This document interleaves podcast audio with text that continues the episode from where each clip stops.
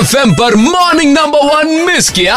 तो एक बार फिर बजाओ। रेड एफ़ पर हम बोल रहे हैं इस साल मत बजा क्योंकि जो पटाखे आप बजाते हो ये पटाखे न जाने कितने जानवरों और इंसानों की बजाते हैं। इसीलिए हमने बात की वेटरनरी डॉक्टर ज्ञान प्रकाश जी से कि किस तरह की दिक्कतें जानवर झेलते हैं दीपावली के टाइम देखिए कुछ लोग होते हैं जो की डॉग्स के पूछ में पटाखे बाँध देते हैं और डोंकीज को बहुत परेशान करते हैं लोग। सबसे ज़्यादा प्रॉब्लम होती है कैट्स को। उनकी एंजाइटी हम लोगों को दिखती भी नहीं है और वो बहुत ज़्यादा फ्यूरियस हो जाती है। बाइटिंग के केसेस बहुत ज़्यादा बढ़ जाते हैं। और बाइट करने पर हम जानवरों पर ही घर आते हैं। अच्छा ऐसा नहीं है कि पटाखों की वजह से हादसे इंसानों के साथ नहीं होते हैं? किस तरह के पेशेंट्स डॉक्टर एम के सिंघी के पास जाते हैं? दीपावली के टाइम सुनिएगा। नाइन्टी परसेंट केसेज होते हैं, वो छोटे मोटे बर्न होते हैं, जैसे अपन बम छोड़ दिया, हाथ में तो हाथ जल गया, या फूल छड़ी छोड़ रहे हैं, उससे जल गया, या अनार छोड़ते हैं तो अनार का सीधा मुँह पे आता है, और उसके साथ कभी कभी आँखों में भी चिंगारी चली जाती है। मोस्ट ऑफ़ द टाइम तो ये काफ़ी सुपरफिशियल बर्न होता है, लेकिन कुछ परसेंटेज केसेस में कई दफ़ा मतलब उंगलियों के बिल्कुल एक तरह से खत्म ही हुई सी उंगली आती है या ठेठ अंदर के टेंडन तक दिखते हैं कि कोई सर्जिकल ऑप्शन या कुछ फेस रिक उसमें करना पड़ जाता है। तो क्यों इंतज़ार करना अपने साथ या किसी अपने के साथ इस तरह के हादसे के होने का? धनतेरस का मौका है कुछ अच्छा खरीद के लाओ और पटाखे मत बजाओ। Red F M morning number one presented by H D paints